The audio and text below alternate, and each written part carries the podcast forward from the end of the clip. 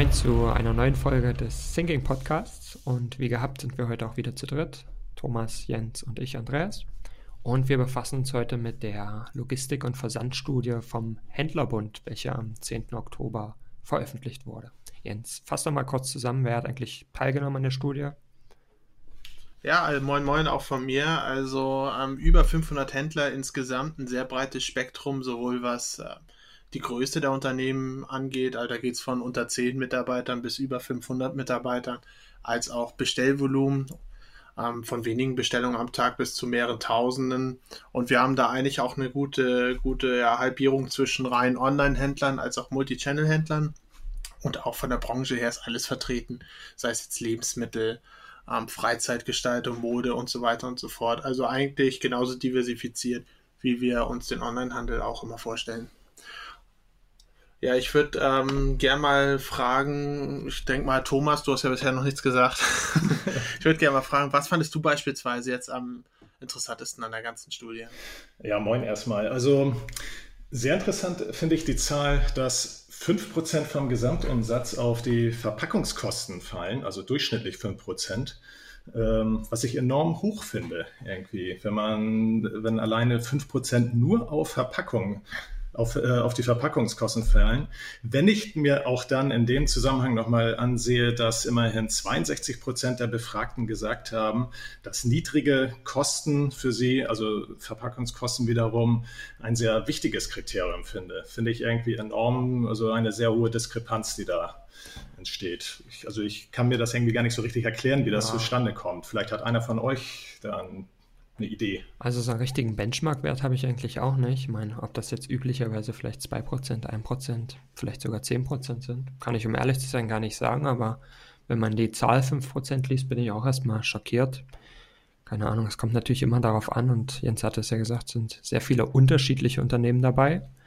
Und ich kann mir gerade vorstellen, dass bei einem kleinen Unternehmen das dann schon schnell ins Gewicht fällt, weil man halt auch schwerer ähm, vernünftige Verträge mit Lieferanten äh, abschließen kann, wegen der geringen Absatzmenge. Ich denke mir auch gerade vor diesem Hintergrund, das ist ja auch eine mhm. sehr spannende Zahl, ähm, weil es ist irgendwas, wir haben uns ja jetzt bisher in den vorangegangenen Podcasts immer viel über Automatisierung ähm, oder sehr moderne Themen wie Sharing ähm, behandelt und so weiter und so fort. Hier geht es halt um irgendwas, das ist sehr unsexy, es ist aber halt da.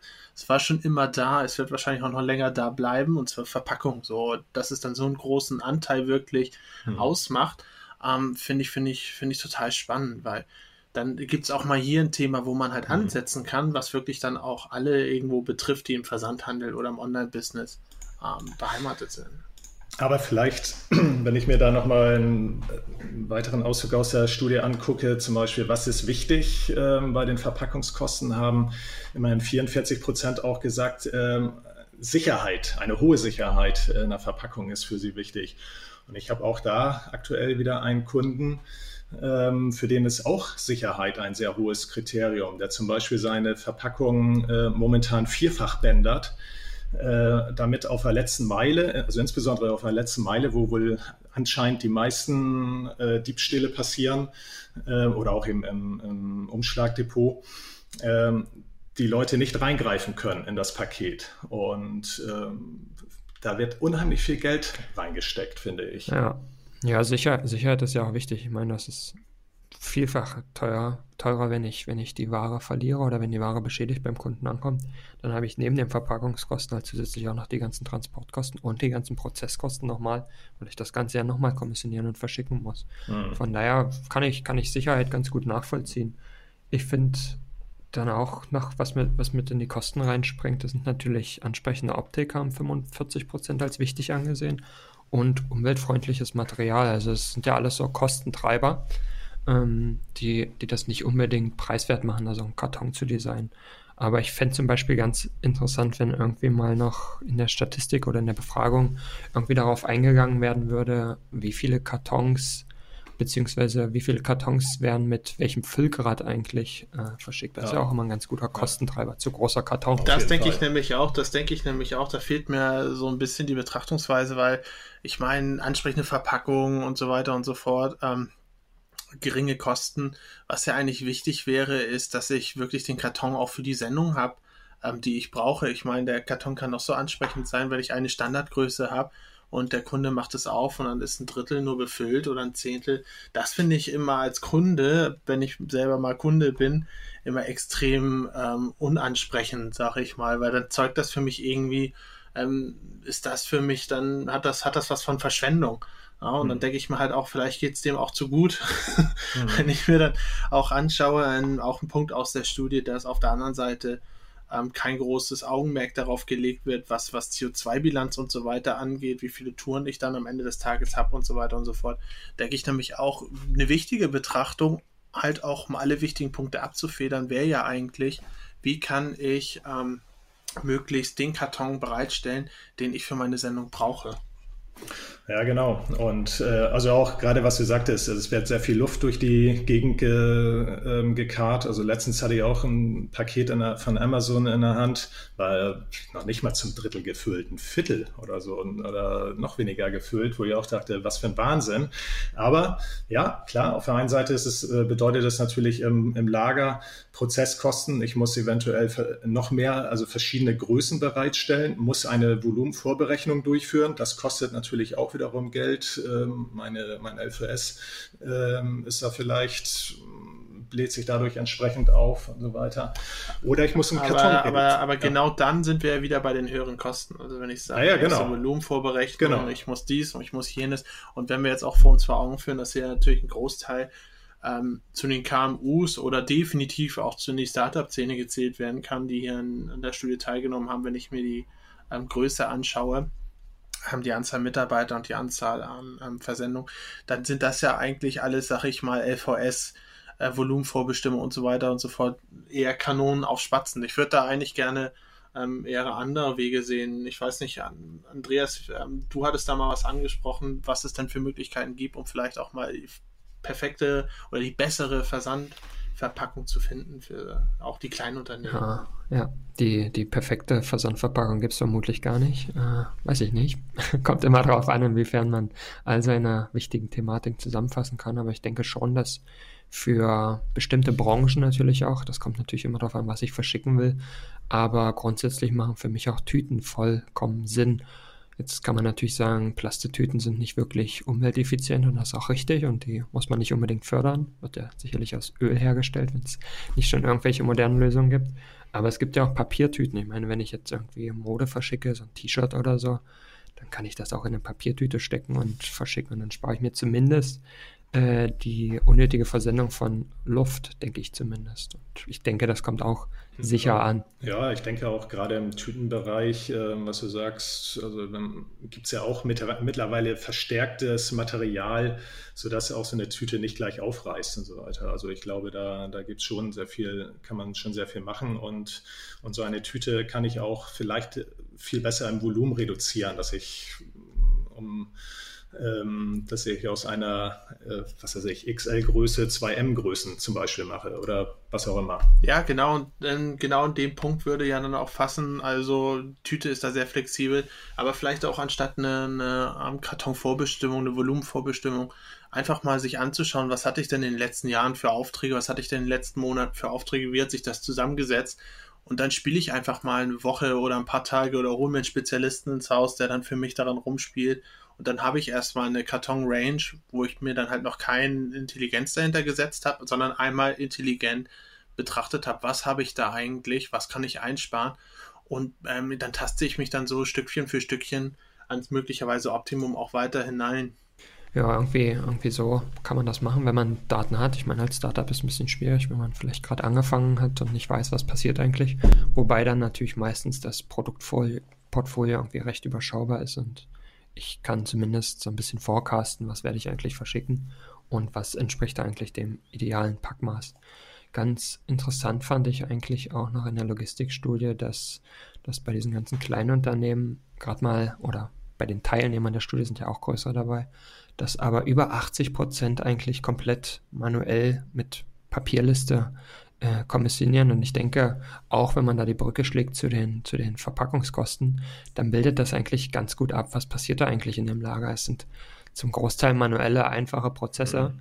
da ist vermutlich noch, noch nicht viel mit Volumen reduzieren oder so, vielleicht dann mit einem Cuttermesser am Packplatz, äh, um den Karton herunterzuschneiden. Aber es sieht dann wieder nicht sehr ansehnlich aus, wenn das der Kunde bekommt. Also das mhm. finde ich ist nochmal ein guter Impuls dafür, um das zu bewerten. Mhm. Nicht, genau. Das, also ich denke auch, das, das macht das auch deutlich, was ich auch in meiner Vergangenheit immer wieder gesehen habe, gerade bei ähm, kleineren oder mittelständischen Unternehmen, die ähm, anfangs noch, äh, oder die jetzt auf einmal eine, eine Größe hinlegen oder gelegt haben und auch stark wachsen, dass die ja, klar, als Startup fängst du natürlich an mit, mit Zetteln und so weiter, aber irgendwann kriegst du dann eine Größe drauf, ähm, da kommst du da nicht mehr hinterher. Und ähm, es ist echt schwierig dann für die ähm, Volumen abzudecken. Und natürlich auch echt schwierig, da diesen Absprung zu schaffen, glaube ich. Also diesen mhm. oder diesen Sprung in die ja, nächste ja, Ebene ja. zu schaffen. Schwierig, schwierig finde ich dabei eigentlich auch, dass diese kleinen Unternehmen, die relativ wenig, wenig Volumen handeln, die haben es natürlich auch etwas schwieriger mit ihren Versanddienstleistern, sei es jetzt DHL, DPD, Hermes, wer auch immer, es gibt ja unzählige. Da gibt es dann doch vielleicht eher Restriktionen, was, was das Mindestpackmaß oder was vielleicht auch die Versandart, vielleicht Tüten oder sowas. Da gibt es ja immer mehr wieder Diskussionen, dass der Versender eigentlich sagt, nee, das können wir gar nicht sortieren auf unseren äh, Anlagen im Hub und wird deswegen gezwungen, irgendwie so ja. Kartons einzusetzen. Ähm, was fandet ihr eigentlich noch so interessant in der Show, Jens? Welche, welche Themen hast du da so neben dem Thema Verpackung rausgesucht? Ja, also klar, das Thema ähm, Kommissionierung, was wir ja gerade oder was du gerade schon mal angesprochen hattest, war für mich auch ganz, ganz vorne mit dabei. Hat mich ja semi überrascht, sag ich mal, weil ähm, wir sehen es ja immer wieder in den Anlagen, in denen wir sind, ähm, dass es doch noch sehr verbreitet ist. Was ich auch noch relativ spannend fand. Das war aber auch so ein bisschen der, der Überschrift, sag ich mal, wenn man auf die Studie stößt bei Google, ähm, geschuldet ist, dass sehr viele auch ähm, Amazon Fulfillment in Anspruch nehmen. Das hätte ich, also jedenfalls nicht, was den Anteil angeht, erwartet. Ich glaube, das waren, mal kurz gucken, ich glaube, das waren fast Drittel ungefähr, die das in Anspruch genommen haben. Ähm, das hat mich, hat mich also wirklich gewundert, weil ja, will man sich da in die Abhängigkeit wirklich begeben? Und ähm, zusätzlich fand ich es noch ja, bezeichnend irgendwo auch, dass sehr wenige auf das Thema ähm, überhaupt Ökologie eingehen, auf ähm, darüber, wo muss ich eigentlich auch mein Footprint hinterlassen und dass das also als sehr unwichtig angesehen wird. Klar, muss man, muss man dazu sagen, das hat keinen ökonomischen Hintergrund, aber ich denke, ähm, das Thema sollte langsam präsenter sein, dass man da auch ein bisschen der Verantwortung ist. Wobei, wenn du sagst, ja, ähm, Thema Amazon Fulfillment, äh, dass du das auch so ein bisschen erschreckend fand. Andererseits äh, muss ich nicht, auch Nicht erschreckend, sagen, ich fand es ich fand's, so. äh, verwunderlich. Also ich hätte, es, ich hätte es nicht ja, okay. erwartet, ja, dass es so viele sind, weil es ja doch gerade auch hier mhm. in Deutschland einen sehr großen Markt, was 3PL, 4PL-Anbieter angeht und halt auch ähm, viele kleine Lagerlösungen. Da hat es mich doch gewundert, mhm. dass so viele sich da auf Amazon versteifen. Naja, das stimmt. Also ja, okay, verwunderlich. Also insofern, und, und das passt ja auch sehr gut rein in unser, ähm, was wir in unserem ersten Podcast hatten, Share Economy, ähm, wo wir ja auch sagten, okay, das ist für, für Leute, die oder für Startups, die noch gar nicht so viel Volumen haben am Anfang, die nutzen andere ähm, Lager. Und ja. ähm, da passt das ja super rein, das Thema. Also von daher ist es ja eigentlich eine super Zahl oder sollte eigentlich sogar noch mehr sein. Ja, na klar, man, man, man darf es ja nicht auf unser Lieblingsthema Intralogistik runterbrechen, sondern es gibt ja auch viele weitere Vorteile, die Amazon auch neben den Nachteilen, die es sicherlich auch gibt, äh, gibt es aber halt auch viele Vorteile, wie beispielsweise, ich brauche keinen eigenen Webshop. Ja, das klar, ist ein Riesenthema. Ich meine, wie viele Kunden hühnern da irgendwie mit ihrem Webshop rum und das verbraucht unendlich viele Ressourcen, weil man da mega viel programmieren und anpassen muss, ohne dass ich da im Detail drin stecke. Aber das ist schon ein großer Vorteil. Und wenn Amazon dann halt sagt, du hast ein cooles Produkt, okay, dann biete das doch hier an und wir machen hier das Gesamtkonzept. Am besten noch äh, per Dropshipping, wie es heutzutage genannt wird, oder per Streckengeschäft äh, in der, aus der alten Schule. Vielleicht kennst du das auch mit der Streckengeschäft, Thomas, um mich immer abzuholen. Ach so. Äh, dann, dann äh, ist das ja schon ganz charmant, wenn man sagt, ich habe hier irgendwie einen Lieferanten, der sitzt meinetwegen in Asien oder auch in Deutschland, wo auch immer, und der schickt direkt ins Amazon-Lager und ich habe damit eigentlich gar nichts zu tun, außer dass ich ein tolles Produkt vielleicht entwickelt habe oder mir was überlegt habe und das irgendwie source und dann dem Lieferanten ja. sage, schick das zu Amazon. Ja, trotzdem, trotzdem, ähm, ich bin da kein großer Fan davon, sich bei solchen, so, und für mich ist Logistik eigentlich eine Kernkompetenz von einem Online-Händler oder müsste es sein, sich bei sowas ähm, in einer starken Abhängigkeit zu gehen. Ich meine, ich wir, wir, kennen, wir, wir, wir kennen ja aus unserem beruflichen Leben ja auch Unternehmen, die mit Amazon zusammenarbeiten. Und es hat natürlich nicht nur Vorteile, sondern man muss sich in dem Klar. einen oder anderen Charakteristika auch da dort anpassen. Analog ähm, sehe ich da auch so analog, ähm, wenn ich nur einen einzigen Versender beispielsweise nutze oder mich da auf, auf äh, Biegen und Brechen über eine EDI-Anbindung oder sonstige Anbindung auf einen Versender versteife mit meinem System, ist das gleiche Thema. Also es ist, deswegen bin ich da sehr vorsichtig, gerade auch vor dem, vor dem Hintergrund, dass sich heutzutage ja sowohl was Transportbörsen angeht, als aber auch Marketplaces ja eine Menge entwickelt, ähm, wo man sich da ähm, emanzipieren kann. Ja, und ja, hast du, hast du grundsätzlich auch recht, aber ich denke halt trotzdem, dass es viele Leute gibt, die vielleicht ein Unternehmen gründen und die meisten gründen es ja nicht, weil sie irgendwie mal in den Großhandel einsteigen wollen oder so, sondern weil sie irgendeine smarte Idee haben und irgendwas verkaufen wollen, die dann irgendwie Online-Händler werden, aber deren Kernkompetenz sehe ich eher nicht so, dass das, dass das Intralogistik ist, weil viele dann doch irgendwie ja, vielleicht aus Produktdesign, Produktmanagement oder was weiß ich, woher kommen. Vielleicht sind das auch Handwerker, denen irgendwie was einfällt. Und deren Kernkompetenz ist einfach nicht Intralogistik und die wissen vielleicht gar nicht, was es so gibt. Wie kann man das schnell und einfach machen? Wie setze ich mir als kleines Unternehmen eine Logistik auf? Ich meine, bei zehn Sendungen am Tag, das kann ich auch im Keller machen oder im Arbeitszimmer. Das ist nicht das Problem, aber irgendwie, wenn das dann skaliert, dann wird es schon schwierig. Und wenn es ja. dann darum geht, Flächen anmieten, Flächen bewirtschaften, dann wird es sehr, sehr komplex und dann hat man schneller, als man vielleicht will, irgendwie die Kernkompetenz Logistik, die zumindest jetzt plötzlich ein Thema ist, auch wenn es keine Kompetenz ist. Aber ich, aber ich denke, da kann man auch gerade auch, können wir vielleicht auch gerade als Berater aufsetzen äh, auf diesem Thema, dass man auch gerade versucht, diese kleinen Unternehmen oder äh, mittelständischen Unternehmen, dass man denen versucht, so ein bisschen unter die Arme zu greifen und auch mit kleinen Lösungen vor allen Dingen unter die Arme zu greifen. Weil wenn ich mir das hier, wenn ich nochmal zurückkommen auf das, auf die Kommissionierverfahren, nur 15 Prozent äh, der Befragten nutzen Scanner also Pick by Scan, also 15 Prozent nur. Das ist, äh, finde ich, erschreckend wenig. Also gut abgesehen davon, dass ja nur 2 Prozent oder nur 0,5 Prozent sowas nutzen wie Pick by Voice oder Pick by Vision. Ja. Okay, das ist natürlich schon sehr abgefahren, aber ein Scanner, ich meine, da gibt es auch die Einf gibt's auch sehr einfache Geräte, die, ja. gar nicht, die gar nicht so viel Geld kosten und aber, die man auch nutzen könnte. Ja, aber vielleicht wäre ganz interessant, vielleicht auch mal noch die Frage zu stellen, schade, dass das nicht in der Studie ist, wie viele von den Unternehmen haben eigentlich überhaupt ein Warehouse-Management-System oder irgendeine ja. IT-Lösung ja, genau. im Background? Wahrscheinlich Excel. Excel, Excel ja, no, ja. noch nicht mal Access, sondern Excel. Wenn. Ja, ich Kannst denk, du aber auch mit Scannern arbeiten. Ja, klar. Dann geht es auch schon los. Da auch, das geht schon mit Excel. Aber hast du da noch einen großen Benefit? Ich meine, bei, keine Ahnung, nee. einem Produkt Produktportfolio von vielleicht 10 Artikeln und 50 Sendungen am nee, Tag. Brauche ich da wirklich nicht. Handscanner? Nö, ich denke nicht, dass nee. die Hardware-Investition mir dann sogar zu groß.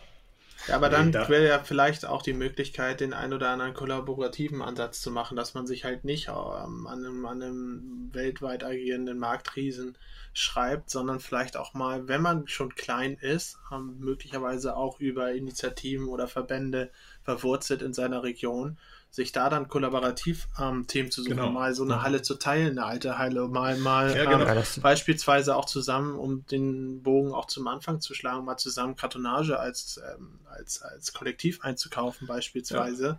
Ja. Mhm. Ähm, solche Themen voranzutreiben und sich dadurch dann so eine, so eine, so eine kleine, bessere Basis zu erarbeiten. Das denke ich, dass, warum nicht? Mit der, mit, mit, mit so einer Diversifizierung hättest du dann auch ähm, ja, ein ganz anderes Potenzial, dass sich die verschiedenen Clustern an unterschiedliche Richtungen auch entwickeln können, als wenn alle mhm. sich nach einem Standard richten müssen. Deswegen, ja. das, das, das finde ich, finde ich halt so schade halt, weil es gibt, es gibt ja in vielen anderen Bereichen auch die Möglichkeit, sich kollaborativ äh, einzukaufen, sich zusammenzusetzen und äh, Coding beispielsweise zu machen und so weiter mm. und so mhm. fort. Also warum nicht dann auch in der Logistik das zu Ja, ich, ich, ich glaube aber, da fehlt so ein bisschen, weiß nicht, irgendwie eine übergeordnete Stelle. Vielleicht sollten das die Kammern sein oder die Verbände, äh, die das, die das ein bisschen versuchen zu pushen und vielleicht noch proaktiver, als es vielleicht heute ist. Vielleicht ist es auch in einigen Regionen super. Ich weiß es nicht, aber grundsätzlich denke ich, muss es da was Übergeordnetes geben, dass da so ein bisschen die Kommunikation ermöglicht und, und überhaupt diesen Gedankenimpuls auch gibt. Viele sitzen da halt in ihrer eigenen Suppe und kochen vor sich lang hin, bis sie irgendwann mal merken, jetzt wird es kompliziert. Vielleicht ist das ja ein Ansatz für ein super neues Unternehmen, eine Plattform zu gründen. Ja. Wer ich, es, es, es ist auf jeden Fall irgendwie nicht so einfach da als Unternehmer. Ich weiß nicht, ob ich. Wie, wie, wie willst du vorgehen? Ne? Willst, du, willst du dem ja, etwas größeren Unternehmen nebenan eine E-Mail schreiben und sagen, habt ihr eigentlich Bock, irgendwie Ressourcen zu teilen oder so? Oder das ist, das ist ja irgendwie nicht ganz so einfach, wenn ich mich jetzt selber versuchen würde, in die Situation zu versetzen. Hab ein Startup, will irgendwas verkaufen und dann, ja, wie mache ich denn jetzt meine Logistik? Jetzt mit dem heutigen Wissen oder mit der heutigen Position würde man sicherlich irgendwie sich selber was überlegen. Aber es ist ja doch nicht jeder gesegnet mit intralogistischem Wissen und von daher dann doch relativ schwierig, das irgendwie anzustoßen, glaube ich. Oder sieht ja, er das anders? Nee, nee, äh, klar, auf jeden Fall. Und deswegen auch der Gedanke, warum dann jeder für sich, wenn man sich ja nicht auch zusammenschließen könnte und sich beispielsweise in so eine Kapazität oder ein Coaching auch einfach mal über einen gewissen Zeitraum teilt und dann vielleicht auch mal als Gruppe anfängt. Ich meine, ähm, es ist ja nichts großartig anderes, wenn ein Startup in seiner ersten Phase oder in der frühen Phase sich mit anderen Startups Büroräume oder Coworking Areas teilt, beispielsweise. Ähm, warum dann nicht in der weiteren Phase dann auch logistische Manipulationsflächen teilen? sehe ich, sehe ich, ich sehe den Schritt gar nicht so weit voneinander entfernt. Klar hast du recht, man müsste sich da Kompetenz aufbauen. Aber ähm, ja, ich denke gerade der Gedanke, mal was zusammen zu machen, finde ich, fände ich, fände ich ganz interessant. Interessant schon. Also interessant wäre vielleicht auch in dieser Studie gewesen, äh, wenn da noch auch das, äh, zum Beispiel das Alter äh, mit, mit reingeflossen wäre, das Alter der ähm, Unternehmensinhaber und Gründer und so weiter. Du, du, meinst, weil so alte Hautigen wie du wie ich, nicht ja, so checken. Ja, nee, nee, aber auch gerade, wenn ich, wenn ich mir das so anschaue, so die ähm, so kollaborativ zusammenarbeiten oder so New Working Area, Co-working Spaces und so weiter. Ich glaube, das sind eher die, die jüngeren Generationen, also ähm, äh, als diejenigen, die so ähm, über 50 sind und so. Und deswegen wäre es mal interessant, wie da die ähm, ähm, wie da die Verteilung gewesen wäre. Ob, ähm, ja. man, kann auch, man kann auch über 50 noch jung sein. Also Entschuldigung. Ja, ja, auf jeden, ja, auf jeden Fall. Aber ich glaube, aber vielleicht, oder vielleicht hängt das ja auch, was ich, damit zusammen, dass da der Vater noch mit drin steckt oder was, was auch immer. ja. ich glaube, das, das, ist, das ist gar nicht so verkehrt. Ich glaube, da gibt es ja. schon irgendwie so eine Kausalität oder bezüglich der Ansprache auf neue Methodiken oder, oder Coworking oder sowas. Das glaube ich, könnte, könnte schon irgendwie so ein Ergebnis geben, aber zumindest ein Indikator. Sicherlich gibt es